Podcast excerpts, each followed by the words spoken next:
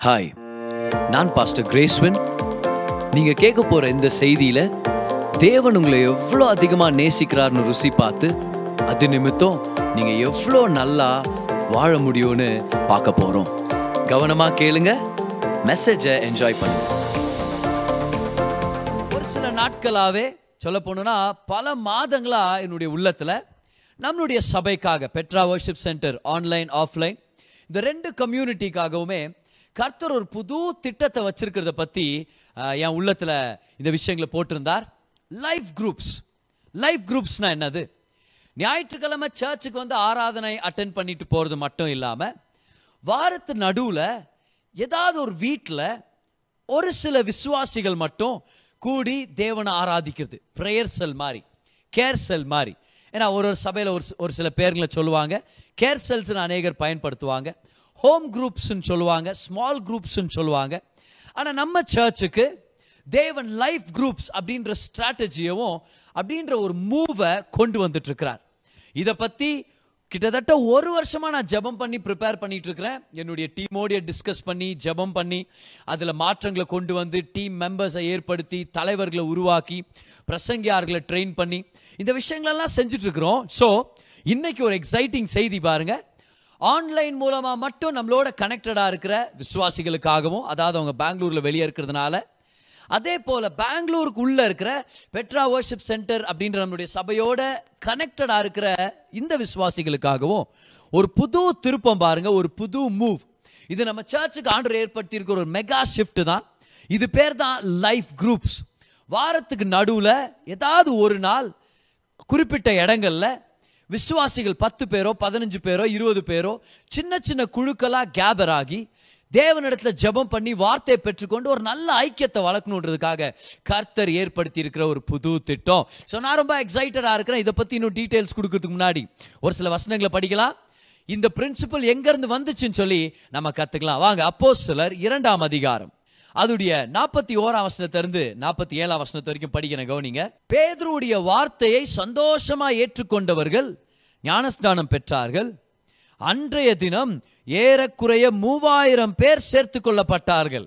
நான் ஒரு அருமையான ஒரு விஷயம் பாருங்க. பெந்தகோஸ்தே அன்னைக்கு அப்போ சிலர் பேதருடைய பிரசங்கத்தை கேட்டு மூவாயிரம் பேர் ரச்சிக்கப்படுறாங்க நாற்பத்தி ரெண்டு அவசனம் அவர்கள் அப்போஸ்தலருடைய உபதேசத்திலும் அந்யோன்யத்திலும் அப்பம் பிட்குதலிலும் ஜெபம் பண்ணுதலிலும் உறுதியாய் தரித்திருந்தார்கள். நாலு விஷயம்.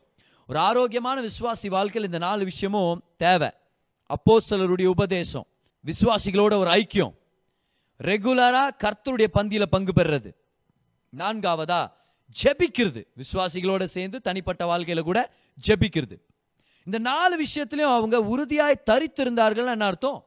ரெகுலரா இருந்தாங்களா அந்த விஷயத்துலலாம். ஸோ இதனால என்ன நடந்துச்சு அவங்க வாழ்க்கையில ஆதி சபையில? கவனிங்க. எல்லாருக்கும் பயம் உண்டாயிற்று. முதலாவது தேவன் மேல ஒரு பயபக்தி தேவனை கனப்படுத்தணும்னு விருப்பப்பட்டாங்க. அப்போஸ்தலர்களாலே அநேக அற்புதங்களும் அடையாளங்களும் செய்யப்பட்டது. அப்போ அற்புத அடையா- அடையாளங்கள் நம்முடைய சபையில் ஏற்படணும். நாற்பத்தி நாலாம் வருஷம் பாருங்க.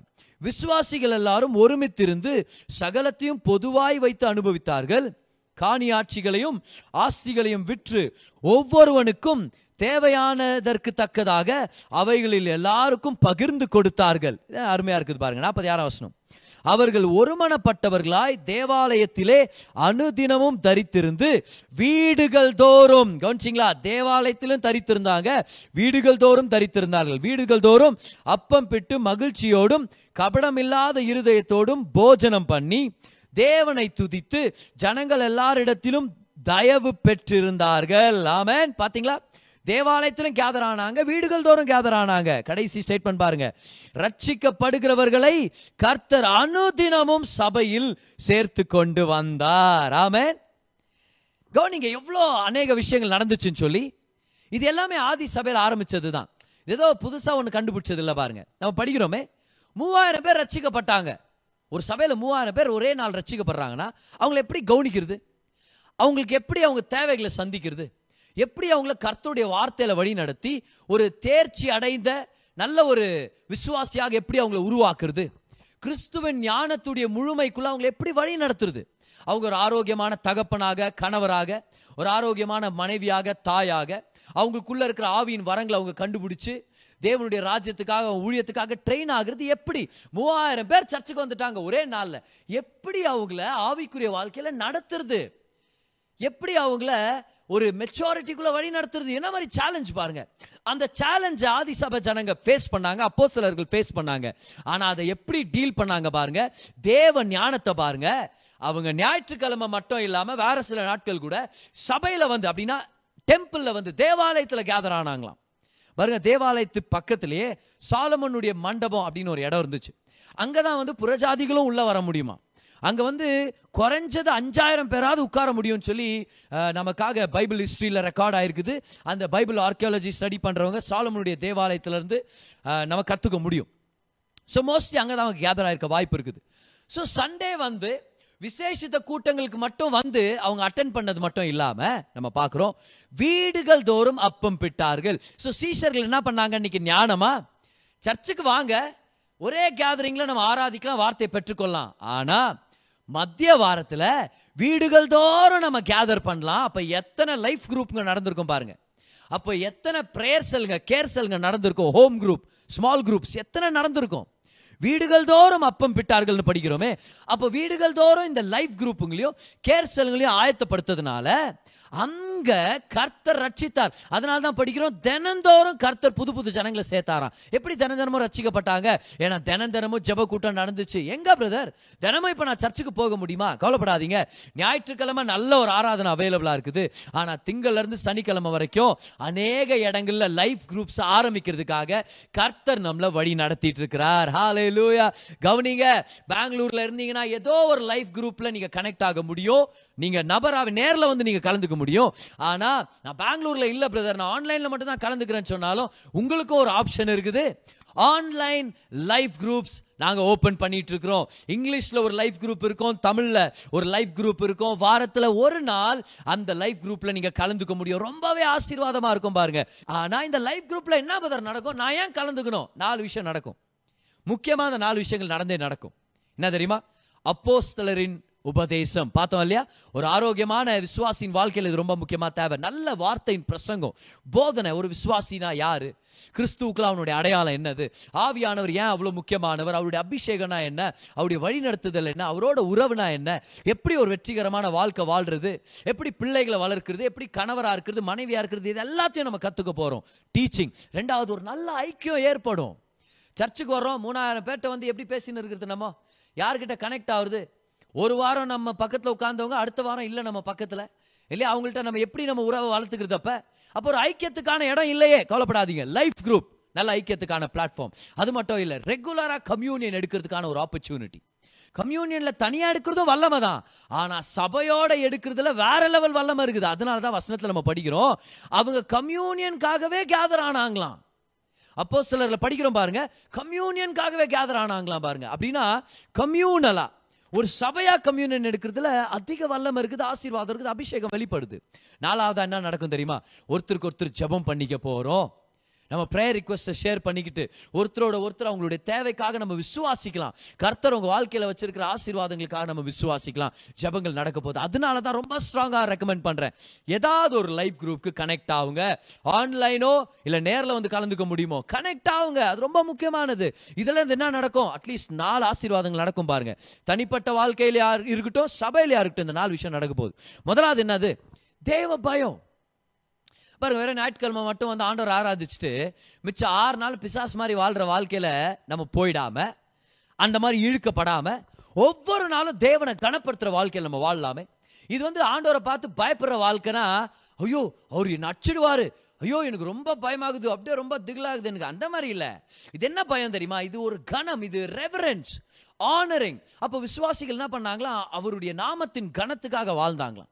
ரெண்டாவது நம்ம பார்க்குறோம் நடந்த ஒரு முக்கியமான விளைவு என்னன்னா அற்புதங்களும் அதிசயங்களும் கர்த்தர் செய்தார். ஏன்? ஏன்னா எங்க சுவிசேஷம் பிரசங்கம் பண்ணப்படுதோ அந்த இடத்துல ஆவியானவர் கிரியை செய்கிறாரு மார்க் புத்தகத்துல படிக்கிறோம் பதினாறாம் அதிகாரத்துல அப்போ சிலர்கள் போய் பிரசங்கம் பண்ணாங்க. பரிசுத்த ஆவியானவர் அற்புத அடையாளங்களை செஞ்சார். அற்புத அடையாளங்களை தேடி நம்ம போல பிரசங்கத்தை பண்ண போறோம் சுவிசேஷத்தை ஷேர் பண்ண போறோம். ஆவியானவர் அந்த சுவிசேஷம் சத்தியமானதுன்னு சொல்லி ஒரு அத்தாட்சியை கொடுக்குறாரு. அதை ப்ரூவ் பண்ணி காமிக்கிறார் ஜனங்க முன்னாடி. பர் பிரசங்கம் பண்றவங்களுக்கு கர்த்தர் அதிசயங்களை செய்கிறார் சுவிசேஷத்தை பரப்புறவங்களுக்கு கர்த்தர் அடையாளங்களை செஞ்சு காமிக்கிறாரு. அது நடந்துச்சா பாருங்க. நம்ம சபைகளில் நடக்கணும் அது. மூணாவதா நம்ம பார்க்குறோம். நடந்த ஆசீர்வாதம் என்ன தெரியுமா? ஒரு பொருளாதார செழிப்பு. எல்லாருக்குமே பகிர்ந்து கொடுக்குற அளவுக்கு ஒரு செழிப்பை கர்த்தர் கொண்டு வந்தார். யாருக்குமே குறைவு இருக்கல நம்ம படிக்கிறோம். நான் ஒரு அருமையான ஒரு ஆசீர்வாதம் அது. நான்காவதா நம்ம படிக்கிறோம். தேவன் சபைக்கு தினந்தோறும் ஆட்களை கொண்டு வந்தார். க்ரோத் அண்ட் மல்டிப்ளிகேஷன் பர்சனலாகவும் ஒரு இன்க்ரீஸ் இருக்கும். கம்யூனலா கார்பரேட்டா சர்ச்சில் கூட நமக்கு ஒரு இன்க்ரீஸ் நடக்கும். அதனால ரொம்ப ஸ்ட்ராங்காக ரெக்கமெண்ட் பண்ணுற ஒரு லைஃப் குரூப்க்கு கனெக்ட் ஆகுறது உங்களுடைய லாபத்துக்கு ஏதுவான ஒரு விஷயம். கனெக்ட் ஆகுங்க. இந்த பிரின்சிபல் பல இடத்துல பார்க்குறோமே. பாருங்க மார்க் ஆறாம் அதிகாரம் நாற்பதாம் வசனத்தில் இந்த அஞ்சு அப்போ ரெண்டு மீன் எடுத்து ஐயாயிரம் பேருக்கு தரணும்னு வரும்போது ஏசு அப்படியே ஒரு மலை மேலே நின்றுட்டு அப்படியே துண்டு துண்டா எல்லாரும் தூக்கி போடல. கெச்சவனுக்கு லாபம் கிடைக்காதவன் ஐயோ பாவம் அப்படின்னு இல்லாமல் அவர் சொல்றாரு ஐம்பது பேரா நூறு பேரா உட்கார வைங்கன்றார். அதுக்கப்புறம் இவரா போய் எல்லாருக்கும் ஊட்டி விடல. யோசிச்சு பாருங்க எப்படி இருக்கும்ட்டு யோசிச்சு பாருங்க ஏசு ஒரு ஒருத்தருக்கும் போய் கொடுத்தாருன்னா என்ன ஆயிருக்கும்ட்டு அஞ்சாறு பேருக்கு அதுவும் பெண்களையும் பிள்ளைகளையும் கவுண்டே பண்ணலையாம் பார். பதினஞ்சாயிரம் பேருக்கு எப்படி போய் கொடுத்துருக்க முடியும்? என்ன பண்ணாரு? லீடர்ஸை ஏற்படுத்தினார். அவருடைய சீஷர்கள் கையில இவர் ஜெபம் பண்ணி ஆசீர்வதிச்சு அதை உடைச்சு கொடுக்குறாரு அதை பிச்சு கொடுக்குறாரு. இந்த சீஷர்கள் போய் ஐம்பது நூறு பேருக்கு பிச்சு கொடுத்துருக்காங்க. நான் சொல்றேன் பாருங்களேன் அங்க கூட அந்த ஐம்பது நூறு பேருடைய கும்பல்கள்ல ஒரு ஒரு தலைவர்கள் இருந்திருக்க வாய்ப்பு இருக்குது. இதுதான் லைஃப் குரூப்புடைய ஸ்ட்ராட்டஜி. பாஸ்டர் சீனியர் பாஸ்டர் அவர் ஒரு சில பேரை ட்ரெயின் பண்றாரு. நல்ல பிரசங்கியார்களை ட்ரெயின் பண்ணி அவங்களுக்கு வெளிப்பாடுகளை கொடுக்குறாரு. அவங்க என்ன பண்றாங்க? அவங்களுடைய கேர்சல்ல போய் நல்லா அது எல்லாத்தையும் வெளிப்படுத்துறாங்க. ஜனங்க ஆசீர்வதிக்கப்படுறாங்க. ஜனங்க எவ்வளோ ஆசீர்வதிக்கப்படுறாங்கன்னா மிச்சம் மீதி எடுக்கிற அளவுக்கு ஒரு பெருக்கத்தை பார்க்க முடியுது. ஃபைனலாக பாருங்க. அஞ்சப்போ ரெண்டு மீன்ன்றது ஐயாயிரம் பேருக்கு போய் சேர்ற மாதிரி கர்த்தர் பண்ணாரு. பார்த்தீங்களா பெருக்கம் எங்க ஏற்படுது? குரூப் குரூப்பாக டிவைட் ஆகி லீடர்ஸ் மூலமாக கர்த்தர் வேலை செஞ்ச போது. அங்கேயே பார்க்குறோம் பாருங்க லைஃப் குரூப்புடைய பிரின்சிபலை நம்ம சர்ச்சில் இதுதான் செஞ்சுருக்கிறோம். நான் அநேக பிரசங்கியார்களை ட்ரெயின் பண்ணிட்டு இருக்கிறேன் ட்ரெயின் பண்ணிட்டேன். பல மாதங்களா வர்ஷிப் லீடர்ஸையும் ப்ரீச்சர்ஸையும் நான் ட்ரெயின் பண்ணிட்டு இருக்கிறேன் அவங்க ப்ரீச்சிங்கும் பண்ணிட்டு இருக்கிறாங்க இந்த கேர்சல்ஸை யார் நடத்துறது? இந்த லைஃப் குரூப்பை யார் நடத்துறது? இந்த லீடர்ஸ் தான் நடத்த போகிறாங்க அருமையான பிரசங்கியார்கள் இருக்கிறாங்க பாருங்க. ஒவ்வொரு லைஃப் குரூப்லையும் ஆன்லைனாக இருக்கலாம் இல்லை ஆஃப்லைனா இருக்கலாம். அவங்க தான் வந்து மினிஸ்டர் பண்ண போகிறாங்க ஏன்? நான் அவங்களுக்கு ட்ரெயின் பண்ண போகிறோம் ஒவ்வொரு வாரமும். நான் அவங்களுக்கு பிரசங்கத்தை கொடுக்குறேன். இதை தான் நம்ம கொண்டு போகிற போகிறோம் சர்ச்சா சொல்லி. ஆனால் எல்லாருக்கும் ஒரே பிரசங்கம். ஆனால் அந்தந்த லீடர் மூலமாக யுனீக்கான வகையில் போய் சேர போகுது இது பைபிள் பிரின்சிபல் ரெண்டு தீமத்தி ரெண்டு ரெண்டில் படிக்கிறோம். அப்போ சிலர் பவுல் தீமத்தியை பார்த்து சொல்றார் தீமத்தி உனக்கு நான் சொல்லி கொடுத்தத உண்மையான ஒரு சில ஜனங்களை கூப்பிட்டு நீ அவங்களுக்கு கொடு. அவங்க போய் பலருக்கு போய் டீச் பண்ணிட்டோம். இதுதான் கேர்சல் பிரின்சிபல் நான் உத்தமமான ஒரு சில பேரை செலக்ட் பண்ணி சூஸ் பண்ணி அவங்கள ட்ரெயின் பண்றேன். பார் திறமசாலிகளையோ இல்ல தாளந்துள்ளவர்கள் இல்லை. திறமசாலிகளோ தா தாளந்துள்ளவர்களும் நம்ம வரவேற்கிறோம். ஆனால் உண்மைத்துவம் அவங்கள்ட்ட இல்லைன்னா அவங்கள நம்ம சூஸ் பண்ணுறதே இல்லை. ஏன்னா தாளந்துள்ளவனை கூப்பிட்டு உண்மைத்துவத்துக்கு அவனை ட்ரெயின் பண்ணுறது ரொம்ப கஷ்டம். ஆனால் உண்மையாக இருக்கிறவனை கூப்பிட்டு தாளந்துகள்லையும் திறமைகள்லையும் அவனை ட்ரெயின் பண்ணுறது ரொம்ப ரொம்ப சுலபம். அதனால தான் பாருங்க நம்ம சர்ச்சில் இந்த லீடர்ஸ் எல்லாம் பார்க்குறோம் இல்லையா? வர்ஷிப் லீடர்ஸாக இருக்கட்டும் ப்ரீச்சர்ஸாக இருக்கட்டும் அவங்க எல்லாரும் ஃபெய்த்ஃபுல்லாக இருக்கிறாங்களான்றதை வச்சு தான் நம்ம செலக்ட் பண்ணுறோம் இதுதான் லைஃப் குரூப்புடைய பிரின்சிபல் அன்னைக்கே தேவன் நம்மளுக்காக கொடுத்துருக்கிறார். ஸோ கனெக்ட் ஆகுங்க. இது ஒரு மெகா ஷிஃப்ட் இது. உங்க வாழ்க்கையில தேவ பயமும் உங்க வாழ்க்கையில பெருக்கமும் ஆசீர்வாதமும் நன்மையும் நிரம்பணும்னா வெறும் சண்டே சர்ச்சுக்கு வந்துட்டு நல்ல ஒரு வார்த்தை ரிசீவ் பண்ணிட்டு வாரம் முழுவதும் எதையும் ரிசீவ் பண்ணாம இருக்கிற வாழ்க்கை முறைக்கு போயிட வேண்டாம். வாரத்து நடுவில் சபையுடைய தரிசனத்தோடையும் சபைக்கு தேவன் கொண்டு வந்திருக்கிற மெகா ஷிஃப்ட்ல இன்வால்வ் ஆகுங்க. கர்த்தருடைய ஆசீர்வாதம் வரும். ஆக்சுவலாக நம்ம சர்ச் ஆரம்பித்ததே பெட்ரா வர்ஷிப் சென்டர் ஆரம்பிச்சதே ஒரு பிரேசல் மூலமாக தான் பாருங்க ரெண்டாயிரத்தி ஆறாம் வருஷம். என்னுடைய பாஸ்டர் அப்போ நான் ஈஜிபுரால இருக்கிற ஒரு சர்ச்சுக்கு நான் போயிட்டு இருந்தேன்.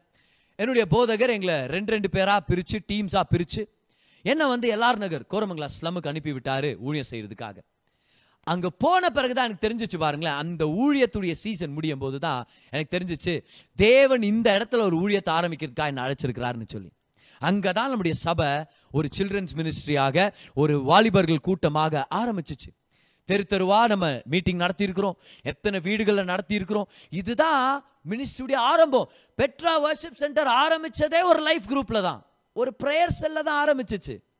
ஆமா என்ன ஒரு அதிசயமான அற்புதமான விஷயம் பாருங்க. என்ன ஒரு அருமையான விஷயம் அது. இன்னைக்கு ஆண்டவர் நம்மள பெருக செய்திருக்கிறார். ஒரு ரெண்டு வருஷத்துக்கு முன்னாடி என்னுடைய பாஸ்டர் அண்டர்லேருந்து ட்ரெயின் ஆகி அப்புறம் நான் வெளியே வந்து ஒரு ஃபுல்லாகவே சர்ச்சாக ஒரு ஊழியத்தை நம்ம ஆரம்பிச்சு நல்லா கவனிங்க. அன்னைக்கு காலையில் ஆராதனை ஆரம்பிக்கும் போது ஒரு சில பேர் தான் இருந்தோம். ஆனால் இன்னைக்கு நாலில் அஞ்சு மடங்கு அளவுக்கு கர்த்தர் நம்மளை பெருக செஞ்சிருக்கிறார். நம்ம சர்ச்சில் நாலு சர்வீசஸ் நடந்துட்டு இருக்குது அநேகர் வந்து ஆசீர்வதிக்கப்பட்டு இருக்கிறாங்க. ஆனால் நம்ம என்ன மறந்துடக்கூடாது தெரியுமா? மூவாயிரம் பேர் சர்ச்சுக்கு வந்தபோது அந்த பெருக்கத்தை பார்த்துட்டு ஜனங்க மேல அக்கறை காட்டாம இருக்காம அப்போஸ்தலர்கள் அவங்கள குரூப் குரூப்பா பிரிச்சு வீடுகள் தோறும் கூட்டங்களை ஏற்படுத்தி அப்போஸ்தலருடைய உபதேசத்திலையும் விசுவாசிகளுடைய ஐக்கியத்திலையும் அப்பம் பிட்குதலையும் ஜபத்திலையும் அவங்கள தரித்திருக்க வழி நடத்துனாங்களே அதே போல நம்மளும் இன்னைக்கு செய்யணுமா இருக்குது. என்ன தெரியுமா? The bigger we grow the smaller we go எவ்வளோ பெருசாக கர்த்தர் நம்மளை பெருக செய்கிறாரோ அவ்வளோ சிறிய சிறிய குழுக்களாக நம்ம பிரியணுமா இருக்குது. ஏன்? அப்போ தான் ஒவ்வொரு விசுவாசியுடைய தேவையை நம்ம சந்திக்க முடியும். அவங்களை சீஷர்களாக உருவாக்க முடியும். அவங்கள வந்து கிறிஸ்துவின் அந்த ஞானத்துக்குள்ளே நம்ம வழி நடத்த முடியும். கமான் நம்முடைய சபையுடைய ஒரு முக்கியமான விஷயம் என்ன தெரியுமா?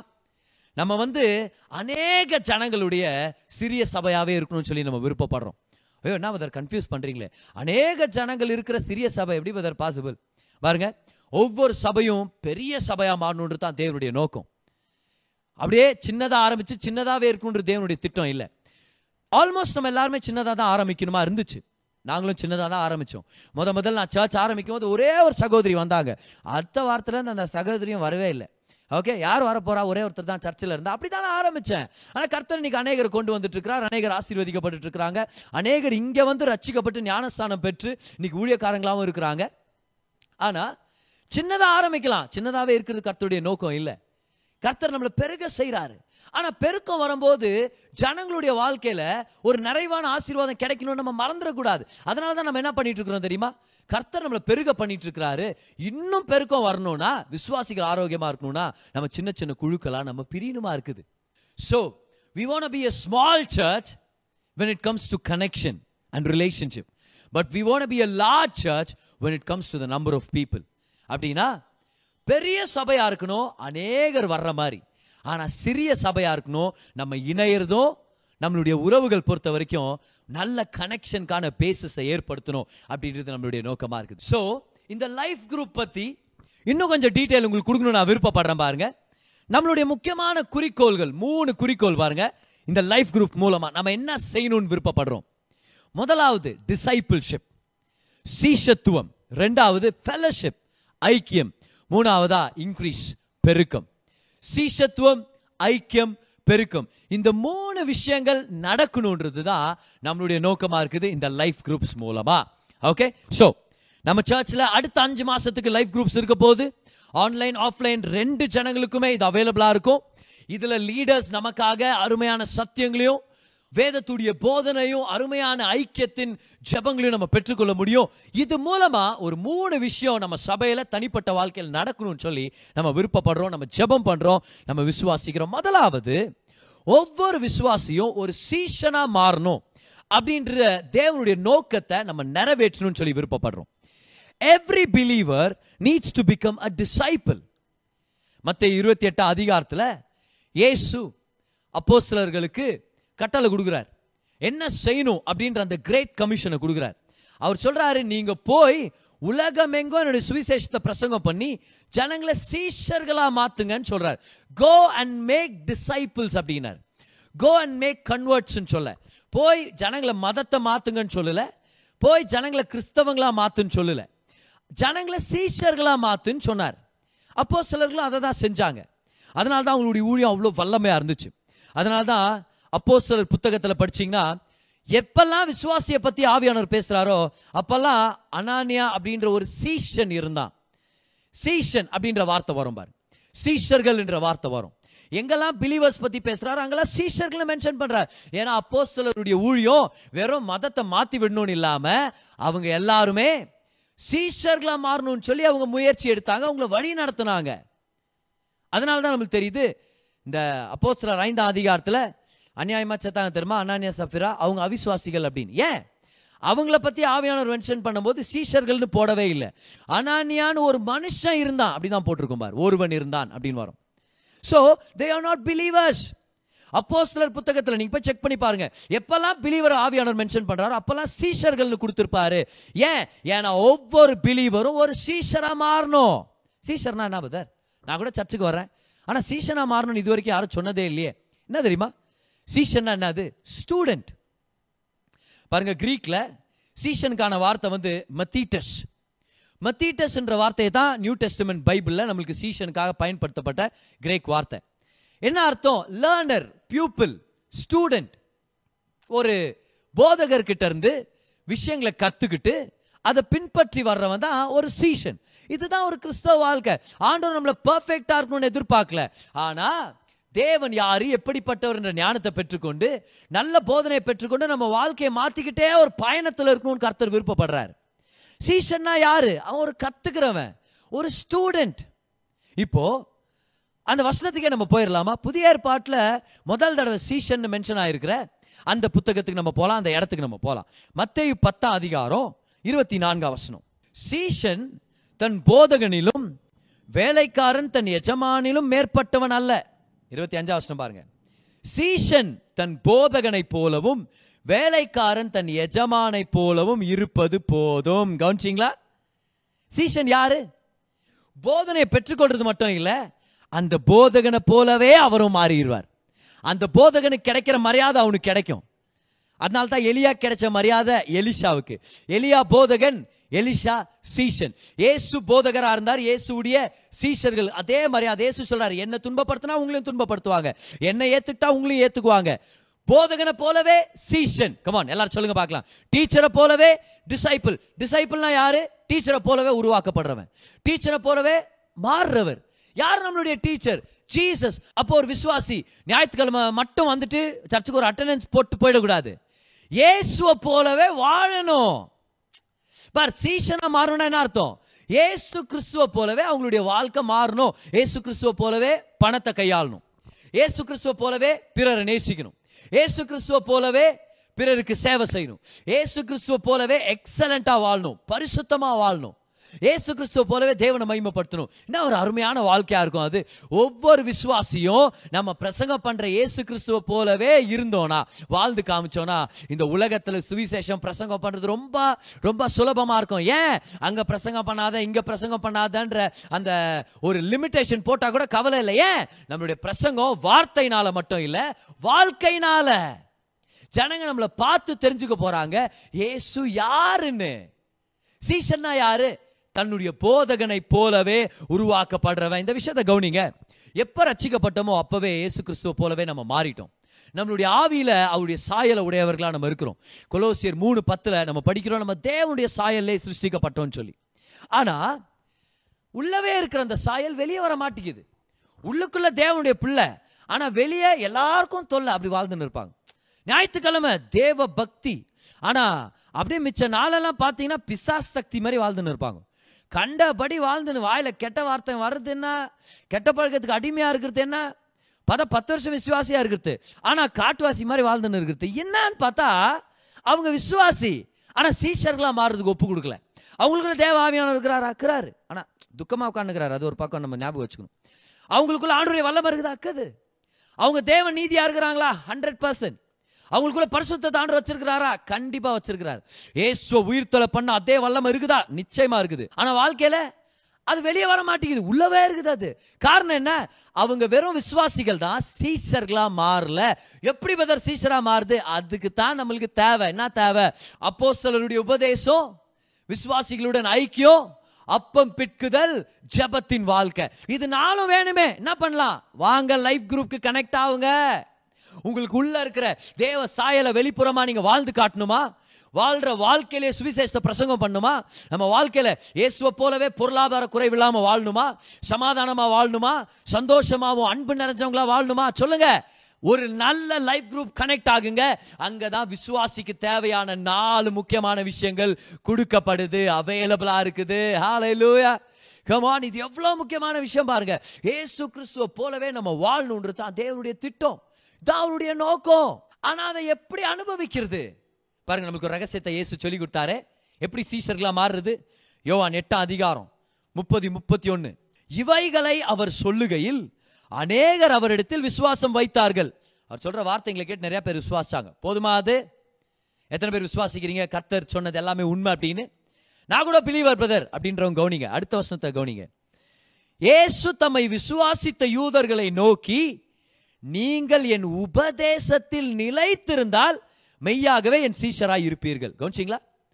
விசுவாசிகளை பார்த்து ஏசு சொல்றாரு நீ விசுவாசிச்சல பரலோக்கு போயிடுவேன். ஓகே பிரச்சனை இல்லை. ஆனா இந்த உலகத்துல நீ வெற்றிகரமா வாழணுமா? என்ன போல வாழணுமா?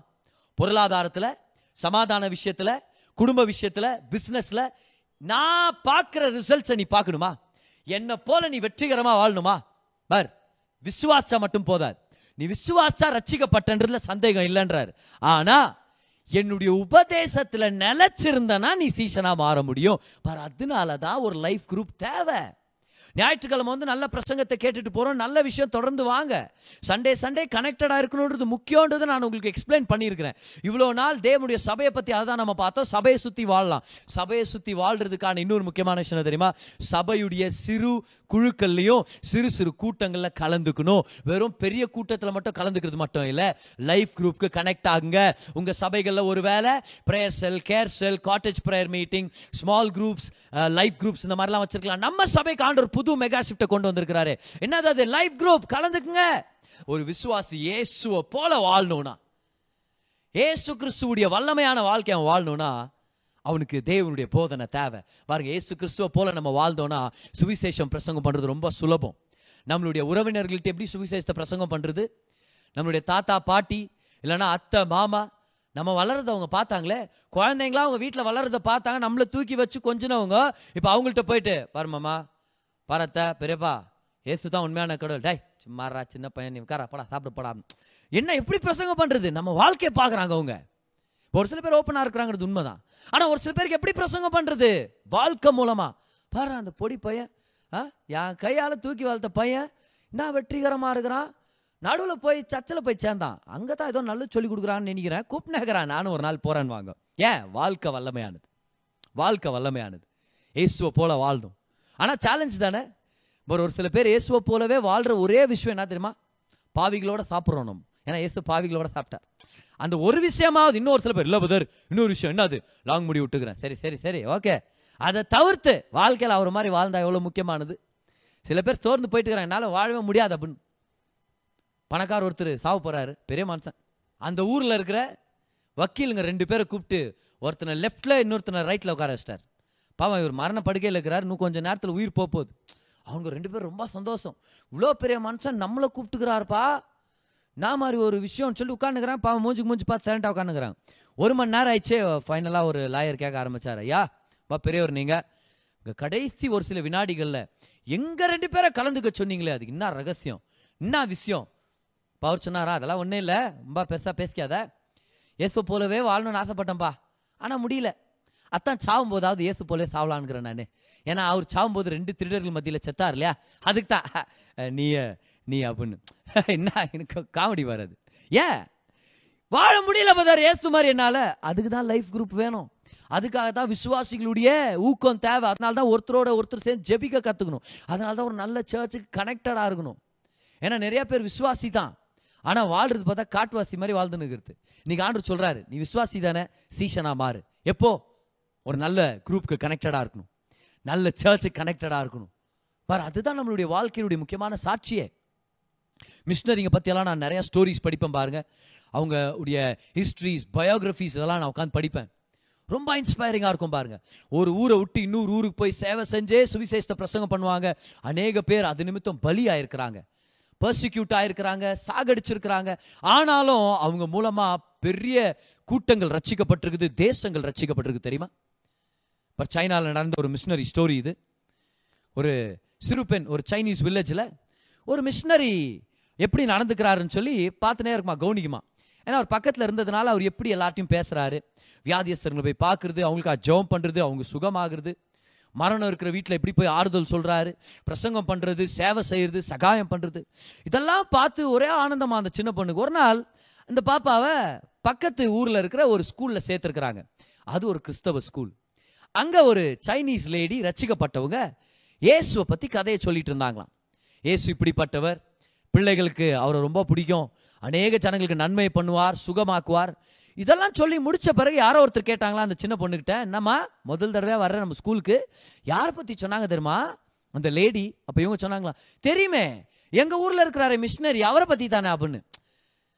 இயேசுவை பத்தி பிரசங்கம் பண்ணிட்டு இருக்கிறாங்க. இந்த பாப்பா அவங்க ஊர்ல இருக்கிற மிஷினரி பத்தி அந்த விசுவாசியை பத்தி தான் சொல்லிட்டு இருக்கிறாங்கன்னு நினைச்சிட்டு இருக்கிறாங்க. காரணம் என்னது? அவர் வாழ்ந்த வாழ்க்கை இயேசுவை போலவே இருந்துச்சு. ஒரு அருமையான வாழ்க்கை இல்லாது வார்த்தையின் மூலமா சுவிசேஷத்தை பிரசங்கம் பண்ணதுக்கு முன்னாடி வாழ்க்கையின் மூலமா சுவிசேஷமாகவே வாழ கத்துக்கணும். அதனால தான் அப்போ சிலர் பவுல் கொரிந்து சபைக்கு லெட்டர் எழுதி சொல்றாரு. நான் லெட்டர் எழுதின்னு இருக்கிறேன் உங்களுக்கு. ஆனா நீங்க தான் அநேகர் படிக்கிற லெட்டர் அப்படின்றாரு. இந்த விஷயம் உண்மைதானே? அநேகர் படிக்க போற ஒரே பைபிள் நீங்க தான் நான் தான் நிறைய பேர் பைபிளே பார்த்தது நீங்கள் நீங்க கொடுத்தா கூட அவங்க படிக்க மாட்டாங்க ஒரு சில பேர். யோசிச்சு பாருங்களேன். உண்மைதானே? அநேகர் படிக்கிற பைபிளே நம்ம தான் அப்ப நம்ம பைபிளை வாழ்ந்து காட்டணுமா இருக்குது? பாருங்க ஆப்பிரிக்கா தேசத்துல ஒரு மிஷினரி பிரசங்கம் பண்ணிட்டு இருந்தாராம். அவருக்கு மொழிபெயர்க்கிறதுக்காக அந்த கும்பலுடைய தலைவர் தலைவருடைய மகன் இளவரசன். சரி நிறைய காட்டு மனுஷன் மத்தியெல்லாம் ஊழியம் பண்ணிட்டு இருக்கிறாங்க. அப்போ இவர் பிரசங்கம் பண்ணுறாரு அந்த காட்டு மனுஷன் தலைவருடைய பையன்தான் கொஞ்சம் இங்கிலீஷ் தெரியுன்றதுனால அவர் டிரான்ஸ்லேட் பண்ணாராம். அந்த பிரசங்கத்தை நல்லா டிரான்ஸ்லேட் பண்ணிகிட்டே இருக்கிறாரு. ஃபைனலாக பிரசங்கம் முடிஞ்சாச்சு. பிரசங்கத்தில் அவர் சொல்கிறார் வேதம் உண்மை.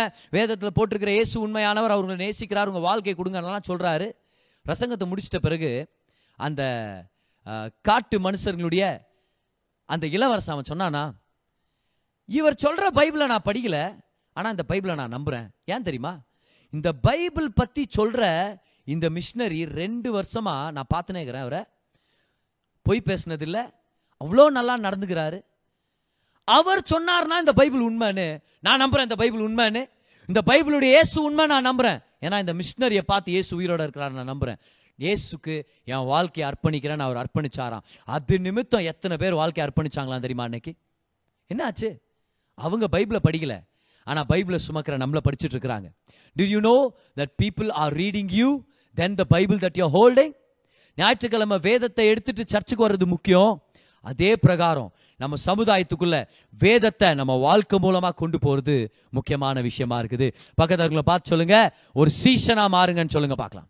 ஆமேன் அப்போ முதலாவது இந்த லைஃப் குரூப்ஸ் மூலமா என்னென்ன விஷயத்தை கொண்டு வரணும்னு விருப்பப்படுறோம்? முதலாவது ஒரு நல்ல சீசனாக ஒவ்வொரு விசுவாசியும் உருவாக்கப்படணுன்றது நம்மளுடைய நோக்கமா இருக்குது.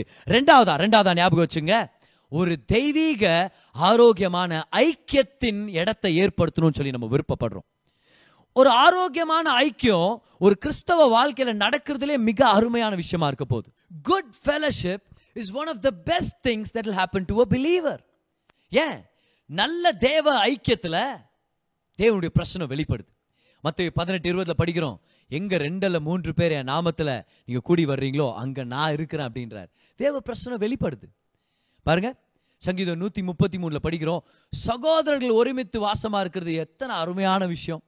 அதில் தேவனுடைய பிரசனமோ அவருடைய அபிஷேகமோ இறங்குதுன்னு படிக்கிறோமே அங்கே கர்த்தருடைய ஆசீர்வாதத்தை அவர் கட்டளையிட்டு இருக்கிறாரு அது அபிஷேகம் ஃப்ளோ ஆகிற இடம். லைஃப் குரூப்ஸ் அபிஷேகம் ஃப்ளோ ஆகிற இடம் கர்த்தருடைய பிரச்சனை வெளிப்படுற இடம். அதனால தான் அப்போஸ்திலர்கள் சபையோடு இணைஞ்சிருக்கிறதுக்காக சொன்னாங்க. வர அன்னைக்கு அப்போஸ்தலர்கள் சவுக்கால் அடி வாங்கிட்ட பிறகு ஹாஸ்பிட்டல் போயிருந்திருக்கலாம். தூரமா எங்கன்னா தேசத்துக்கு ஓடி போயிருந்திருக்கலாம். ஆனா ஆண்டருக்கா இவ்வளோ சீக்கிரம் சாவு வேண்டி யார் எதிர்பார்த்தா அப்படின்னு. ஆனால் நேராக சர்ச்சுக்கு போறாங்க. அப்படின்னா சர்ச்சு கேதர் ஆகிருக்கிற இடத்துக்கு போறாங்க. அங்க போய் ஜெபம் பண்றாங்க. கர்த்தர் பிரியப்படுறாரு. திரும்பி வல்லமையால நிரப்புறாரு. அதனால தான் நடராத்திரில விடுதலையான பேதுரு சிறைச்சாலை விட்டு வெளியே வந்து ஏதோ எங்க எங்க மாமா ஊருக்கு போகிறேன் எங்க தாத்தாவுடைய வயல்வெளியில போய் ஒளிஞ்சுக்கிறேன்னு போகாம சபை அவருக்காக எங்க ஜெபம் பண்ணிட்டு இருக்குதோ அந்த வீட்டுக்கு போகிறார் பாத்தீங்களா? லைஃப் குரூப் அங்க ஒரு ஸ்மால் குரூப் நடராத்திரில சர்ச்சில் கேதர் ஆக முடியல. ஆனா ஒரு வீட்டில் ஜெபம் பண்ணிட்டு இருக்கிறாங்க நடராத்திரில நடக்கிற ஒரு லைஃப் குரூப்புக்காக பேதுரு போனார். ஏன்? அங்கதான் பிரசனம் வெளிப்படுது அங்கதான் மகிமை வெளிப்படுது அங்கதான் நம்ம விசுவாசத்துல ஊக்குவிக்கப்படுறோம். சர்ச்சுக்கு வரும்போது பாக்குறோம் பாருங்க அவரும் ஒரு விசுவாசி நானும் ஒரு விசுவாசி. அவருக்கும் போராட்டங்கள் இருக்குது எனக்கும் போராட்டங்கள் இருக்குது. அவரும் இயேசுவை நம்பிட்டு இருக்கிறார். நானும் இயேசுவை நம்புறேன். வாங்க சேர்ந்து நம்பலாம். ஒரு பலன் இருக்குது. பார் ஒருத்தரோட ஒருத்தர் நம்மளுடைய விசுவாசத்தினால் நம்ம என்கரேஜ் ஆகுறோன்றது நம்ம மறந்துடக்கூடாது. எல்லாருக்கும் போராட்டங்கள் இருக்குது பாரு இந்த உலகத்துல. எனக்கு ஒரு யுத்தம்னா உங்களுக்கு இன்னொரு யுத்தம். எல்லாருக்கும் தேவைகள் இருக்குது. ஏதோ ஒரு அற்புதத்தை நம்ம எதிர்பார்த்துட்டு இருக்கிறோம். சர்ச்சுக்கு வரும்போது நம்மலாம் பர்ஃபெக்ட் ஆனவங்க இல்லை. நம்ம எல்லாம் யார் தெரியுமா? இம்பர்ஃபெக்டான ஜனங்க தான். ஆனா எல்லாரும் சேர்ந்து ஏசு கிறிஸ்து நமக்காக இருக்கிறார். நான் விழும்போது நீங்க என்ன தூக்கி பிடிச்சுங்க. நீங்க விழும்போது நான் உங்களுக்கு சப்போர்ட் பண்றேன். வாங்க சேர்ந்து நிக்கலாம். கர்த்தருடைய ராஜ்யத்துக்காக ஏதாவது செய்யலாம். இதுதான் church see the church is not about people having it all together but we are people who are in it together நம்ம பர்ஃபெக்ட் இல்லை ஆனால் நம்ம ரெண்டு பேரும் ஒன்று சேர்ந்து கர்த்தருடைய நாமத்தை மகிமைப்படுத்தலாம். பிரதர் நீங்கள் எனக்கா ஜெபம் பண்ணிக்கங்க. நான் உங்களுக்கா ஜெபம் பண்ணிக்கிறேன். என் சாட்சியை உங்களுக்கு நான் ஷேர் பண்ணுறேன் நீங்கள் உற்சாகப்படுங்க. உங்கள் சாட்சியை நீங்கள் எனக்கு சொல்லுங்கள் நான் பலப்படுறேன் என்னுடைய விசுவாசத்தில். இதுதான் விஷயம். விசுவாசம் கண்டேஜியஸ் பாருங்க. விசுவாசம் பரவும். ரொம்ப முக்கியமானது. வர இன்னைக்கு சவுல் தாவீது கிட்ட சொல்றாரு. ஹே யாரு நீ? ஆ நீ கோலியாத்த சாவடிக்கிற? என்ன கண்ணு? கோலி விளாடுறது நினைச்சா அவன் சின்ன வயசுல இருந்தா யுத்தத்துல இருந்தவன்டா. நீ என்ன? ஆடு மேய்க்கிற பையன் வந்து என்கிட்ட கோலி ஆத்து அடிக்கிறான்ட்டு. எல்லாம் உன்னால முடியாது. தாவி இது சொல்கிறான் சார். எங்கள் அப்பா என்ன ஆடு மேய்க்க அனுப்புனார். ஆனா ஒரு நாள் சிங்கம் வந்துச்சு. ஒரு ஆட்டை கவின்னு போச்சு. பார்த்தனா? சும்மா இருந்தனா? இல்லை. போனேன் தொர்த்தின் போனேன். சிங்கத்தின் வாயை கிழிச்சு ஆட்டுக்குட்டியை கொண்டு வந்தேன். இன்னொரு நாள் கரடி வந்துச்சு. விட்டனா நானு? வில்ல. எப்படியும் ஆட்டுக்குட்டி எத்துன்னு போலான்னு தொர்த்தின் போலியா? அடிக்கலையா? கிளிகிளியா வாய? கொண்டு வந்தேன் சார். அன்னைக்கு சிங்கத்தின் வாயிலிருந்தும் கரடி வாயிலும் தப்பு வைத்த கர்த்தர் இந்த ர- இந்த கோலியாத்துடைய கையில இருந்து என்னை தப்பு வைக்க மாட்டாரான்னு ஒன்ன சவுல் சொல்றாரு கர்த்தர் உன்னோட இருக்கிறார்.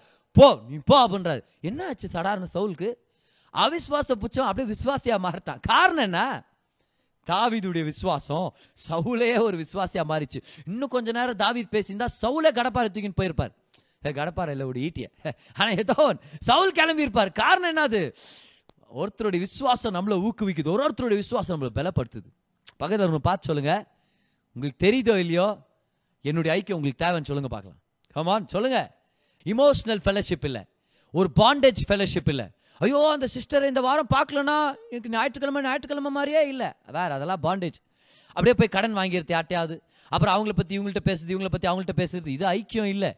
சரியா? இது ஐக்கியம் இல்லை இது அநியாயம் இது நாச மோசம். இதுல யாரும் ஈடுபட்டுற வேண்டாம். சரியா? கவனிங்க. தெய்வீக ஐக்கியம்ன்றது தேவனுடைய நோக்கத்துக்காக விசுவாசத்துல வளர்றதுக்காக இயேசுவை தெரிஞ்சுக்கிறதுக்காக ஒருத்தரோட ஒருத்தர் ஜெபம் பண்ணிக்கிறதுக்காக ஏற்படுற உறவு. இது நமக்கு தேவை. லைஃப் குரூப்ஸ்ல நமக்கு இந்த ஆப்பர்ச்சுனிட்டி அவைலபிளா இருக்குது. ஏன்னா சர்ச்சுக்கு வரும்போது அநேக தடவை பாஸ்டரை கூட மீட் பண்ண முடியறதில்ல. காரணம் என்னன்னா நிறைய பேர் அவர்கிட்ட நின்றுட்டு இருப்பாங்க பேசணும்னு விருப்பப்படுவாங்க. அதான் சொன்னேன் இல்லையா? இந்த வாரம் ஒருத்தர் நம்ம பக்கத்தில் உட்காந்துக்கிறார் பிரேசலாட் சொன்னோம். அடுத்த வாரம் அவரை தேடுறோம் அவர் இல்லை வேற யாரோ உட்காந்துக்கிறாங்க என்ன பண்ணலாம்? சர்ச்சுக்கு வரும்போது நூற்றுக்கணக்கான ஜனங்க இருக்கிறாங்க. ஒரு ஐக்கியத்தை வளர்க்குறது கொஞ்சம் சிரமமாக இருக்கும். ஆனால் இந்த லைஃப் குரூப்னு வரும்போது பத்தில் பதினஞ்சு பேர் இருப்பாங்க இருபது பேர் இருப்பாங்க பாருங்க மேக்ஸிமம் இருபதுக்கு மேலே இருந்தால் நாங்களே பிரிச்சிட போகிறோம் அவங்கள. காரணம் என்னது? அங்கே ஒரு தெய்வீக ஐக்கியத்தை அவங்க வளர்த்துருக்கிறதுக்கான ஒரு ஆப்பர்ச்சுனிட்டியை நம்ம ஏற்படுத்தி கொடுக்கணுமா இருக்குது. ஸோ லைஃப் குரூப் மூலமாக நடக்கிற முதல் விஷயம் முக்கியமான விஷயம் சீஷத்துவம் டிசைபிள்ஷிப் ரெண்டாவதாக நடக்கிறது ஒரு ஆரோக்கியமான ஐக்கியம் ஹெல்தி ஃபெலோஷிப் மூணாவதா என்ன நடக்க போகுது தெரியுமா? அப்போ ரெண்டு நாற்பத்தி ஏழுல படிக்கிறோம். இந்த ஆதி விசுவாசிகள் அப்போஸ்தலருடைய உபதேசத்திலையும் ஐக்கியத்திலையும் அப்பம் பிட்குதல்லையும் ஜபத்திலையும் தினந்தோறும் தரித்து இருக்கும்போது தேவாலயத்துல வந்து ஜெபம் பண்ணிட்ட பிறகு வீடுகள் தோறும் தினம் தினமும் அவங்க ஐக்கியத்துல இருந்ததுனால என்ன நடந்துச்சான் கர்த்தர் தினந்தோறும் சபைக்குள்ள ஜனங்களை கொண்டு வந்துட்டே இருந்தாராம். And the Lord adding to them daily daily daily மூணாவது என்ன நடக்குது? பெருக்கும். பர்சனலாக ஒரு இன்க்ரீஸ் நடக்கும் பிஸ்னஸில் உறவுகளுடைய ஞானத்தில் அபிஷேகத்தில் தயவில். ஆனால் இன்னொரு ஒரு இன்க்ரீஸ் நடக்கும். அது என்ன இன்க்ரீஸ் தெரியுமா? கார்பரேட்டாக ஒரு சபையாக நம்ம வளருவோம். உங்களுக்கு ஒரு விஷயம் தெரியுமா? கர்த்தர் நம்ம சபையை பெரிதாக்கணும்னு ஆசைப்படுறாருன்னு. நம்ம சபையை மட்டும் இல்லை உலகத்தில் இருக்கிற எல்லா சபைகளும் பெருகணுன்றது தான் கர்த்தருடைய நோக்கம். அநேகர் வரணுன்றது தான் கர்த்தருடைய நோக்கம். எந்த சபையுமே சின்ன சபை அப்படின்னு ஆர்டர் அழைக்கவே இல்லை. சின்னதாக ஆரம்பிக்கப்பட்ட சபை ஆனால் சின்னதாகவே இருக்கக்கூடாது. பார் வளர்ச்சின்றது தேவன் வச்சிருக்கிற திட்டம். பெருக்கம்ன்றது தேவனுடைய நோக்கம் அது ஒரு கோட்பாடு. ஜீவன் இருந்துச்சுன்னா பெருக்கம் இருக்கும். ஒரு விஷயம் ஜீவனோட இல்லைன்னா அது வளராது. ஒரு ஒரு குறிப்பிட்ட காலம் கர்த்தர் நம்மளை டெஸ்ட் பண்ணிட்டு இருக்கிறார் அப்படின்னு இருக்கலாம். அப்படின்னா நம்ம கேரக்டரை டெஸ்ட் பண்ணிட்டு இருக்கலாம் உள்ளுக்குள்ள ஒரு வளர்ச்சி ஏற்படுத்திட்டு இருக்கலாம் ஒரு குறிப்பிட்ட காலம் ஒரு சபை வளராமலே இருக்கலாம். ஆனா அப்படியே காலகாலமாக வளராம இருக்கணுன்ற தேவனுடைய நோக்கம் இல்லை. ஏன்னா ஒரு குறிப்பிட்ட காலம் அப்படியே உள்ளத்தின் அளவுக்கு இப்படி சொல்லாம இன்டர்னலா ஒரு குரோத் நடந்துட்டே இருக்கும். ஆனா சடார்னு வெளிப்படையா அந்த குரோத் வெளிப்பட்டே தீரணும். இது தேவனுடைய திட்டம் தேவனுடைய விருப்பம். பாரு இந்த விருப்பத்தை எல்லா மனுஷங்களும் போட்டிருக்கிறார். அதனால தான் நம்ம யாருக்குமே ஒரே லெவலில் இருக்கிறது விருப்பம் இல்லை. அதனால தான் யாருக்குமே பல வருஷமாக இந்த லெவலில் இருக்கிறேன் எப்பதான் நான் வெளியே வருவேன் எப்பதான் நான் வெளியே வருவேன் எப்பதான் வளருவேன் எல்லாருக்கும் இந்த விருப்பம் இருக்குது. ஏன்னா ஆதாம படைச்ச உடனே ஆண்டர் சொல்லிட்டாரு பழுகி பெருகு. ஆண்டவர் மனுஷனுக்கு கொடுத்த முதல் கட்டளை என்ன தெரியுமா? நீ பெருகணும் நீ வளரணும் நீ இன்க்ரீஸ் ஆகணும். அப்போ இன்க்ரீஸ்ன்றது ஒரு கமாண்ட்மெண்ட் அது நம்ம எல்லாருக்குள்ளும் ஆண்டவர் போட்டு வச்சிருக்கிற ஒரு விருப்பம் ஒரு வாஞ்ச மனுஷனா பிறந்தா வளரணுன்ற விருப்பம் நம்மளுக்கு வேணும். சுவிசேஷத்தை பெற்றுக்கொள்ள பெற்றுக்கொள்ள அது நம்ம வாழ்க்கையில ரிவைவ் ஆயிட்டு இருக்குது பாருங்களேன். அப்போ ஒவ்வொரு குடும்பத்துக்கும் ஒவ்வொரு தொழிலுக்கும் ஒவ்வொரு சபைக்கும் தேவன் வச்சிருக்கிற திட்டம் என்னது? பெருக்கம் வளர்ச்சி முன்னேற்றம் ஆசீர்வாதம் அதிகரித்தல் இது எல்லாமே நடக்கணுமா இருக்குது? இதுதான் கர்த்தருடைய திட்டமாக கூட இருக்குது நம்ம வாழ்க்கையில. அதனால தான் ஆண்டவர் எண்ணிக்கையை நம்மளுக்காக குறிப்பிட்டு வச்சிருக்கிறாரு. ஒரு சில பேர் சொல்லுவாங்க தெரியுமா? இல்லை சர்ச்சில் எவ்வளோ பேர் வராங்கன்றதெல்லாம் முக்கியம் இல்லை. யார் சொன்னது? யார் சொன்னது? தேவன் சொல்றாரு மூவாயிரம் பேர் அன்னைக்கு சர்ச்சுக்கு வந்தாங்கன்ட்டு. ஏன் சொன்னாரு? முக்கியம் இல்லை நான் சொன்னார். மூவாயிரம் பேர் வந்தாங்க. பைதவே அது முக்கியம் இல்லை. அப்படியே போட்டுக்கிறார் ஆவியானவர். அதுக்கப்புறம் பார்க்குறோம் ஐயாயிரம் பேர் வந்தாங்களாம் சர்ச்சுக்கு. தேவனுக்கு நம்பர்ஸ் எவ்வளோ முக்கியம்னா நம்பர்ஸ்னு ஒரு புத்தகத்தை ஆண்டவர் எழுத வச்சாரு. என்ன ஆகுமோம்னா என்ன அர்த்தம்? நம்பர்ஸ்னு அர்த்தம். ஏன் தெரியுமா நம்பர்ஸ் முக்கியம்? ஏன்னா அந்த நம்பர்ஸ் வர்ற ஒவ்வொரு ஜனங்களை பிரதிபலிக்குது. நம்பர்ஸ் ரெப்ரசன்ட் பீப்புள் எழுதிங்க பார்க்கலாம். Numbers represent people that's why numbers are important and people are those for whom Jesus died on the cross ஏன் தெரியுமா? எண்ணிக்கை முக்கியம். ஏன்னா ஒவ்வொரு நபருக்காக இயேசு சிலுவையில் மறித்தார் இன்னைக்கு இத்தனை பேர் வந்தாங்க. இத்தனை பேர் ரட்சிக்கப்பட்டாங்கன்னு சொல்றது நம்ம ஏன் சந்தோஷப்படுறோம்? ஏன் யூடியூப்ல நம்மளுக்கு இவ்வளோ சப்ஸ்கிரைபர்ஸ் இருக்கிறாங்க? நம்ம ஏன் கொண்டாடுறோம்? ஏன் இவ்வளோ வியூஸ் வந்திருக்குது? ஏன் அதை கொண்டாடுறோம் தெரியுமா? ஏன்னா ஒவ்வொரு வியூ ஒவ்வொரு மாற்றப்பட்ட ஜீவனாக இருக்க முடியும். ஒவ்வொரு மாற்றப்பட்ட வாழ்க்கையாக இருக்க முடியும். ஒவ்வொரு சப்ஸ்கிரைபரும் தேவனால் தொடப்பட்ட ஒரு நபராக இருக்க முடியும். நம்பர்ஸ் ரெப்ரசன்ட் பீப்புள் அதனால தான் நம்ம சபைகள் வளரணும். சொல்லாதீங்க. ஆ, ஒரு சில சபைகளை தேவன் சிறிய சபையாக அழைத்திருக்கிறார். ஒரு சில சபைகளை பெரிய சபையாக அழைத்திருக்கிறார். இல்லை யார் சொன்னது அதை? எந்த இடத்துல போட்டிருக்குது? எல்லா சபைகளும் வளரணுன்றது தான் தேவனுடைய நோக்கம். தேவனுடைய ராஜ்யம் கட்டப்படணும். ரெனாட் பாங்கே சொன்னது போல நரகத்தை நம்ம கொள்ளையடிச்சு பரலோகத்தை நிரப்புறதுக்காக தான் கர்த்தர் நம்மளை வச்சிருக்கிறார். இல்ல ஜீவ மார்க்கம் ரொம்ப குறுகினது சிலர் தான் அதை தெரிஞ்சுக்குவாங்க. அப்படின்னா என்ன அர்த்தம்? கொஞ்சம் பேர் தான் சர்ச்சுக்கு வரணும்னு இல்ல. போய் அதிகமாக ஊழியம் பண்ணும் பிரசங்கம் பண்ணும்னு அர்த்தம். கொஞ்சம் பேர் தான் உள்ள வராங்கன்னா என்ன அர்த்தம்? போய் பிரசங்கம் பண்ணுன்றார் ஆண்டவர். நிறைய பேரை கொண்டு வான்னு சொல்லிட்டு இருக்கிறார். இன்னைக்கு எக்ஸ்கியூஸை கொடுத்துட்டு உட்கார்ந்துருக்க தேவையில்லை. கர்த்தர் நமக்காக பெருக்கத்தை கொண்டு வர போறார். ஒரு பிரம்மாண்டமான பெருக்கம் நம்ம சபையை நோக்கி வந்துட்டு இருக்குது. அதனால இப்பவே என்ன பண்ணிட்டோம் தெரியுமா? பன்னெண்டு கூடைய ரெடி பண்ணிட்டோம். ஏன்? ஏன்னா பன்னெண்டு கூட நிறைய கர்த்தர் அப்பங்களாலையும் மீன்களாலையும் நிரப்ப போறார். ஆண்டவர் கேர்சலுங்களை ஆண்டவர் கொண்டு வந்துட்டார். என்ன பண்ணிட்டோம்? கேர்சல் மூலமா. அநேக ஜனங்க ரட்சிக்கப்படுறதுக்கான ஒரு வாய்ப்பை ஏற்படுத்திட்டோம். இந்த லைஃப் குரூப் எதுக்காக?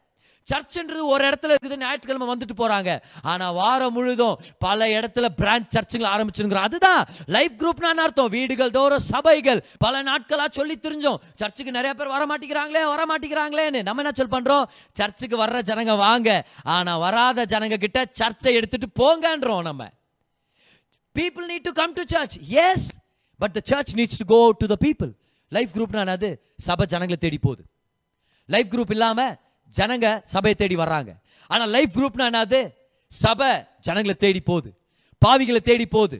அவிஸ்வாசிகளை தேடி போகுது. We are to be a church that has both the things ரெண்டு விஷயமும் நம்மளுக்கு தேவை. ஒன்று சபை வல்லமையா இருக்கணும் அழகா இருக்கணும் அருமையான ஆராதனைகள் இருக்கணும் ஜனங்க அட்ராக்ட் ஆகணும். முதல் சிஸ்டம் என்ன தெரியுமா? அட்ராக்ஷன் ரெண்டாவது சிஸ்டம் என்ன தெரியுமா? கன்ஃபரண்டேஷன் கன்ஃபரண்டேஷன் என்ன அர்த்தம்? வர்ற ஜனங்களை வரவேற்கிறோம். இன்னும் நிறைய பேர் வரணுன்ற அதுக்கேற்ற மாதிரி விஷயங்களை செய்கிறோம் ரெண்டாவதா வராத ஜனங்களை தேடி நம்ம போகிறோம் இப்போ என்ன நடக்கும்? லைஃப் குரூப் நடக்கும்போது ரொம்ப நாளாக நாஸ்திகனாக இருக்கிற உங்களுடைய நண்பனை நீங்க கூப்பிட முடியும். ஏய் வீட்டுக்கு வாப்பா. நீ ஒரு ப்ரேயர் வச்சிருக்கிறேன். ஐய் நான் சர்ச்சுக்கு வரதில்லப்பா. நம்ம சொல்கிறோம் சர்ச்சில்ப்பா வீட்டில் ப்ரேயர் வா. வா வந்து இன்னாதான் பண்ணுறான்னு பார்த்துட்டு போப்பா. உட்காரு வா. பாஸ்ட் வராரு இல்லை பிரதர் வராரு அவர் ஏதோ பேசுவார். கவுனி உனக்கு பிடிச்சிருந்தா இரு இல்லைன்னா ஏஞ்சி போயிடலாம். வீடு தானே இது. சர்ச்சுக்குள்ளே தான் வர மாட்டேங்கிற வீட்டுக்காவது வா சொல்லாமா இல்லையா? இன்னும் ஒரு சில பேருக்கு இப்படி கூட சொல்லலாம். உனக்கா பிரியாணி ரெடி பண்ணிக்கிறேன். எப்படா மச்சா? நாளைக்கு நைட் வா ப்ரேயர் முடிச்சு அப்படியே பிரியாணி சாப்பிட்டு போ. ஓகே இப்போ லைஃப் குரூப்பில் எல்லாருக்கும் பிரியாணி கொடுங்க நான் சொல்ல வரல. அட்லீஸ்ட் அந்த ஒரு அவிஸ்வாசி நீ கூப்பிட்டீங்க தெரியுமா அந்த நண்பர்? அவருக்காக நீ கூப்பிடலாம். காரணம் என்னது? ஏதாவது ஒரு வழியை கண்டுபிடிச்சு இயேசுக்கு அவங்களை இன்ட்ரடியூஸ் பண்ணால் எவ்வளோ நல்லா இருக்கும் இல்லையா? பாருங்களேன். At any cost we have to go after the lost ஒரு அவிஸ்வாசி ரட்சிக்கப்படணும்னா அதுக்காக நம்ம என்னன்னா யூஸ் பண்ணலாம் பாருங்க. லைவ் குரூப் யூஸ் பண்ணலாம் டிவி சேனல் யூஸ் பண்ணலாம் ஃபேஸ்புக் போஸ்ட் யூஸ் பண்ணலாம் வாட்ஸ்அப் லிங்க் யூஸ் பண்ணலாம். ஒரு குலாப் ஜாமுன் தானே உனக்கு ஐஸ்கிரீம் பிடிக்கும் தானே வீட்டுக்கு வான்னு கூப்பிட்டு சாப்பாடு கொடுத்து கூட சுவிசேஷத்தை சொல்லலாம். ஒரு மனுஷன் ரட்சிக்கப்படணும்னா அது என்ன ஸ்டெப்னா நம்ம எடுக்கலாம் பாருங்க. காஸ்புல மட்டும் தண்ணி ஊற்றி குறைக்காம செய்தியை செய்தியாக கொடுத்து அவங்கள வரவேற்க நம்ம கற்றுக்கணும் ஸோ சர்ச்சு ஞாயிற்றுக்கிழமை ஜனங்க வர்றாங்க. ஆனால் லைஃப் குரூப் ஜனங்களை தேடி சர்ச்சு போயிட்டு இருக்குது ஆயத்தமா இருக்கிறீங்களா? கமான் பெருக்கத்தை பார்க்கலாமா? அநேகருக்கு சுவிசேஷத்தை பிரசங்கம் பண்ணலாமா? இறங்குங்க. லைஃப் குரூப்புக்குள்ள இறங்குங்க. ஆன்லைன்ல கூட லைஃப் குரூப் இருக்குது. கனெக்ட் ஆகுங்க ரெஜிஸ்டர் பண்ணுங்க. ஆஃப்லைன்லயும் லைஃப் குரூப் இருக்குது. பெங்களூர்ல இருக்கிறவங்களுக்கு மட்டும். வாங்க வந்து கலந்துக்குங்க. அப்போஸ்தலரின் உபதேசம் இங்க உங்களுக்கு கிடைக்குது. இங்கே ஐக்கியம் கிடைக்குது இங்கே கம்யூனியன் இருக்குது இங்கே ஜெபங்கள் இருக்குது. அது மட்டும் இல்லை அநேகர் இயேசுவை தெரிஞ்சுக்கிறதுக்காக ஒரு வாய்ப்பை நம்ம ஏற்படுத்திட்டு இருக்கிறோம். இன்னைக்கு ஒரு விசுவாசியுடைய முக்கியமான பொறுப்பு என்ன தெரியுமா? ஏசு கிறிஸ்துவ பற்றி பிரசங்கம் பண்ணி அநேகருக்கு அவருடைய வெளிச்சத்தை காமிக்கணும். If you are a believer make sure that somebody save through you பரலோகத்து பரலோகத்துக்கு போகும்போது தனியா போக வேண்டாம். அநேகர் நம்ம மூலமா ரச்சிக்கப்பட்டாங்கிற சந்தோஷத்தோட போலாம். ஒவ்வொரு ரட்சிக்கப்பட்ட நபருக்கும் ஒரு மிகப்பெரிய பொறுப்பு என்ன தெரியுமா? அவனுடைய வாழ்க்கை மூலமா அவன் அநேகர் தேவனுடைய ராஜ்யத்தில் கொண்டு வரணும்னு. இல்லனா ரச்சிக்கப்பட்ட போதே ஆண்டவர் பரலோகத்தில் எடுத்துட்டு இருப்பார் ஆண்டவர். இல்லைன்னா ஞானஸ்தானம் கொடுத்துட்டு வெளியே வந்திருக்க மாட்டோம் நம்ம. ஆண்டு அப்படியே ஞானஸ்தானம் கொடுத்து அப்படியே எல்லாம் விடு விடு எத்துக்கிட்டான் அவனை நான். இதுக்கப்புறம் அவன் என்னத்துக்கு பூமியில? ஏன் தெரியுமா இன்னும் வச்சிருக்கிறாரு? ஏன் நரகத்திலேருந்து காப்பாற்றப்பட்டு பரலோகத்துக்காக ஏற்படுத்தி இருக்கிற நம்ம எல்லாரையும் ஏன் உயிரோட வச்சிருக்கிறாரு? அநேகருக்கு சுவிசேஷத்தை பிரசங்கம் பண்ணி ராஜ்யத்துக்குள்ள கொண்டு போகணும்னு சொல்லி கவனிங்க. இன்னைக்கு ஏசு கிறிஸ்து வந்தார்னா உங்களுடைய கிளாஸ்மேட்ஸ் எல்லாரும் எத்தனை பேர் பரலோகத்துக்கு வருவாங்கன்ற யோசிச்சு பாருங்க. நம்மளுடைய உறவினர்களில் இன்னும் எத்தனை பேர் இயேசுவை தெரிஞ்சுக்காம இருக்கிறாங்க? எப்படி இதை ரீச் பண்றது? சர்ச்சு கூப்பினேங்கிறான் வர மாட்டேங்கிறான். கவலைப்படாதீங்க இப்ப சர்ச் உங்க வீடை நோக்கி வருது. இன்னைக்கு லைஃப் குரூப் நீங்க இருக்கிற இடத்துக்கு வந்துட்டு இருக்குது. உங்க நண்பர்களை உங்க வீட்டுக்கு அழைங்க. அங்கே ஒரு லைஃப் குரூப் செலிப்ரேட் பண்ணுங்க. அங்கே ஒரு காட்டேஜ் மீட்டிங் நடத்துங்க. அந்த இடத்துல ஒருத்தர் ரட்சிக்கப்படுறதுக்கான வாய்ப்பு இருக்குது. நீங்கள் தான் வெளிச்சம். நீங்கள் தான் இந்த உலகத்துக்கு ஒரு சாட்சியாக இருக்கிறீங்க. உங்கள் மூலமாக ஒருத்தர் ரட்சிக்கப்படுறது அருமையான விஷயமா இருக்கும். இந்த விஷயத்தை ஞாபகம் வச்சுங்க. ஒவ்வொரு விசுவாசியும் தேவனுக்கு என்ற ஊழியக்காரன். ஒவ்வொரு விசுவாசியும் ஒரு முழு நேர விசுவாசி. எங்கே போனாலும் கர்த்தருடைய சுவிசேஷத்தை பிரசங்கம் பண்ணுறவனாக இருக்கணும். ஸோ ஒரு வாஞ்சை ஏற்படட்டும். தொலைஞ்சு போன ஜனங்களுக்காக ஒரு வாஞ்சை இருக்கட்டும். அழிந்து போற ஜனங்களுக்காக ஒரு அன்பை வளர்த்துக்கலாம். வாங்க கிளம்பலாம். ரச்சிக்கப்பட்டோம் இல்லையா? அநேகரை ரட்சிப்புகளை வழி நடத்தலாம். அநேகருக்கு நன்மைகளை கொண்டு வரலாம். லைஃப் குரூப் என்னென்ன பண்ண போகுது? மூணு விஷயங்கள். மூணு குறிக்கோள்கள். Three missions number one discipleship number two fellowship number three increase DFI இந்த டிஎஃப்ஐ தான் நம்மளுடைய மிஷன் மோட்டோ இதுதான் நம்மளுடைய ஐடியா என்னது அது? டிஎஃப்ஐ டிசைபிள்ஷிப் ஃபெலோஷிப் இன்க்ரீஸ் இது மூணும் நம்ம சபையில நடக்கணும்னா லைஃப் குரூப்பை கொண்டு வரணும். அதுக்காக கர்த்தர் ரிலீஸ் பண்ணியிருக்கிறார். ஸோ ஆயத்தமா இருக்கிறீங்களா? ஆயத்தமா இருக்கிறீங்களா? சீஷத்துவம் ஐக்கியம் பெருக்கம். இது மூணு நம்ம சபையில் நடக்க போகுது. ஒரு மாபெரும் எழுப்புதலை ரட்சிப்பின் எழுப்புதல் கர்த்தர் நம்ம சபைக்குள்ள கொண்டு வந்துட்டு இருக்கிறார் நம்ம சபைக்கு நேராக திருப்பி விட்டுருக்கிறார். அந்த பெருக்கத்தை நம்ம ஹேண்டில் பண்ண கற்றுக்கணும்னா இப்போவே நம்ம கேர் செல்ஸை ரெடி பண்ணி லைஃப் குரூப்பை ரெடி பண்ணி விசுவாசிகளை ஆயத்தப்படுத்துறோம். ஏன்னா ஊழியத்தை செய்ய போறதே அந்த விசுவாசிகள் தான் ஹாலூயா இந்த அருமையான இல்லஸ்ட்ரேஷன் ப்ரே பண்ணி நம்ம முடிக்க போகிறோம் ஒரு நாள் நடராத்திரியில் ஒரு கப்பலில் அநேகர் பயணம் பண்ணிட்டு இருக்கிறாங்க. இந்த கப்பலில் வந்து தொலைஞ்சு போனுங்களை மீட் எடுக்கிற ஒரு பணியில் இருக்கிறாங்க. யுத்தத்தின் மத்தியில் காயப்பட்டவங்களை ட்ரீட் பண்ணுறது அவங்கள ரெஸ்கியூ பண்ணுறது அந்த பணியில் இருக்குது இந்த கப்பல். அதுல இருந்த ஒரு அந்த கப்பல் ஓட்டி உடம்பு சரியில்லாமல் இருக்கிறார். ஆனால் அன்னைக்கு நடராத்திரியில் ஒரு சத்தம். யாரோ தண்ணியில் இருக்கிற மாதிரி சத்தம். யாரோ உன்னை காப்பாத்த முயற்சிக்கிற மாதிரி ஒரு சத்தம். ஆனா இவருக்கு ரொம்ப உடம்பு சரியில்லை. ரொம்ப பலவீனம். என்ன பண்றதுன்னு தெரியல. ஜுரம் அதிகமா இருக்குதான் பார். காய்ச்சல். தன்னுடைய எல்லா பலத்து மத்தியிலையும் ஏதாவது செய்யணும்னு விருப்பப்பட்ட அந்த படகோட்டி என்ன பண்ணியிருக்கிறாரு? அவர்கிட்ட இருந்த விளக்கு தெரியுமா? அந்த விளக்கு எடுத்து ஜன்னல் ஓரமா அவருடைய கேபின் ஜன்னல் ஓரமா அப்படியே தூக்கி பிடிச்சிட்டு இருந்தாராம். எத்தனை எவ்வளவு நேரம் முடியுமோ அவ்வளவு நேரம் தூக்கி பிடிச்சாராம் பாரு. அதுக்கப்புறம் அந்த குழப்பங்கள் அந்த சத்தங்கள் அப்படியே அமைதலாயிடுச்சு. இவரும் விளக்கை இறக்கிட்டாரு. நல்லா தூங்கிட்டார். அடுத்த நாள் காலையில எந்திரிச்சு பார்த்தா ஒரு புது முகம். ஒரு புது நபர். யார் அது? அவர் போய் மீட் பண்ணும்போது அவர் சொன்னார் ஐயா நான் அடிபட்டு இந்த கடல்ல எப்படியாவது யாராவது நான் காப்பாற்றணுன்ற ஏக்கத்தோட இருந்தேன். ரொம்ப கஷ்டமா இருந்துச்சு இருட்டா இருந்துச்சு. இந்த கப்பலை பார்த்தேன். இந்த கப்பல்ல இருக்கிறவங்களுக்கு என் சத்தம் கேக்குது. ஆனா அவங்களால என்னை காப்பாற்ற முடியல. நான் எங்க இருக்கிறேனே அவங்களுக்கு தெரியாம போயிருச்சு. ஆனா யாரோ ஒருத்தர் அவருடைய கேபின் ஜன்னல்ல இருந்து அந்த வெளிச்சத்தை விளக்கெடுத்து காமிச்சாரு. காமிச்சதுனால என்னை கண்டுபிடிச்சாங்க. என்னை நோக்கி கைத்தை தூக்கி போட்டாங்க. நான் இப்போ காப்பாற்றப்பட்டேன். அந்த நபர் எவ்வளோ நல்லவர். அப்போ அவர் இன்ட்ரடியூஸ் பண்ணிக்கிட்டாராம். நான் தான் உனக்காக வெளிச்சத்தை காமிச்சது. ஒரே சந்தோஷம் பாருங்க அவனுக்கு. உடம்பு சரியில்லை சார். ஆனாலும் எனக்காக வெளிச்சத்தை காமிச்சீங்க. உங்களால நான் ரச்சிக்கப்பட்டேன் அப்ப அவர் சொன்னாரா இனி நானும் ஒரு விளக்கு வச்சுக்க போறேன். என்னால எப்பெல்லாம் முடியுமோ நடுராத்துல இந்த சத்தம் கேட்கும்போது விளக்கு எடுத்துட்டு வெளியே ஓடி வர போறேன். என்னால இறங்கி நீச்சல் அடிக்க முடியுதோ இல்லையோ என்னால கயிறு தூக்கி போட முடியுதோ இல்லையோ ஒரு வெளிச்சத்தை காமிச்சு அநேகருக்கு நல்ல பாதையை கொண்டு வர முடியும். அநேகர் காப்பாற்றப்படுறதுக்கு நான் யூஸ்ஃபுல்லா இருக்க முடியும். இன்னைக்கு நல்லா ஞாபகம் வச்சுங்க நம்ம எல்லாரும் பாவம்ன்ற கடல்ல தொலைஞ்சு போயிருந்தோம். சாபோன்ற கடல்ல கடன் பிரச்சனைன்ற கடல்ல வாழ்க்கை இழந்துட்டு இருந்தோம் கூக்குரலிட்டோம். ஆனா காப்பாத்தப்பட முடியல. என்ன நடந்துச்சு? நமக்காக இயேசு கிறிஸ்துவானவர் சிலுவையில நம்ம வியாதிகளை தண்டனைய நம்மளுடைய பாவங்களை எல்லாத்தையும் சுமந்தவராக நமக்கு ஒரு வெளிச்சத்தை காமிச்சார். கிருபன்ற வெளிச்சத்தை காமிச்சார். பிதாவே அவர்களை மன்னியும் ஜெபம் பண்ணாரு. அவர் காட்டின அந்த விளக்கின் மூலமா அந்த கிருபையின் மூலமா ரட்சிப்புன்ற கயிறை பிடிச்சிக்கிட்டு நம்ம மேல வந்துட்டோம். இன்னைக்கு நீங்களும் நான் என்ன பண்ணும் தெரியுமா? எனக்காக இயேசு வெளிச்சத்தை காமிச்சார். இன்னைக்கு என்னையே ஒரு வெளிச்சமா மாத்தி இருக்கிறார் என் வீட்ல ஒரு லைஃப் குரூப் ஆரம்பிக்கிறேன். என் ஆபீஸ்ல நான் ஒரு வெளிச்சமா இருக்க போறேன். என் உண உறவினர்கள் மத்தியில நான் சாட்சியா வாழ போறேன்னு சொல்லி அந்த விளக்க தூக்கி அந்த வெளிச்சத்தோட நம்ம பிரயாசப்பட ஆரம்பிக்கிறோம். பிரசங்கம் பண்ண ஆரம்பிக்கணும். வார்த்தைகள் மூலமா பிரசங்கம் பண்றதுக்கு முன்னாடி வாழ்க்கை மூலமா பிரசங்கம் பண்ண ஆரம்பிக்கணும். நம்ம மூலமா அநேக ரச்சிக்கப்படுவாங்க ஆயத்தமா இருக்கிறீங்களா? விசுவாசியா மட்டும் இருந்தது போதும். ஒரு பிரசங்கியாரா எழும்பலாம்.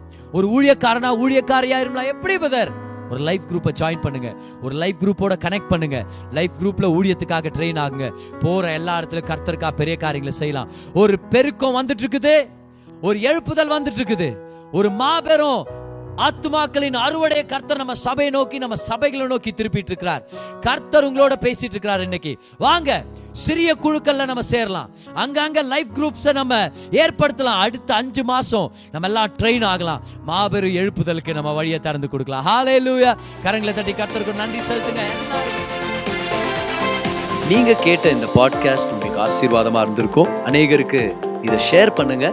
மீண்டும் அடுத்த பாட்காஸ்ட் உங்களை சந்திக்கிற வரைக்கும் ஞாபகம் வச்சுக்கோங்க தேவன் உங்களை அதிகமாக நேசிக்கிறார்.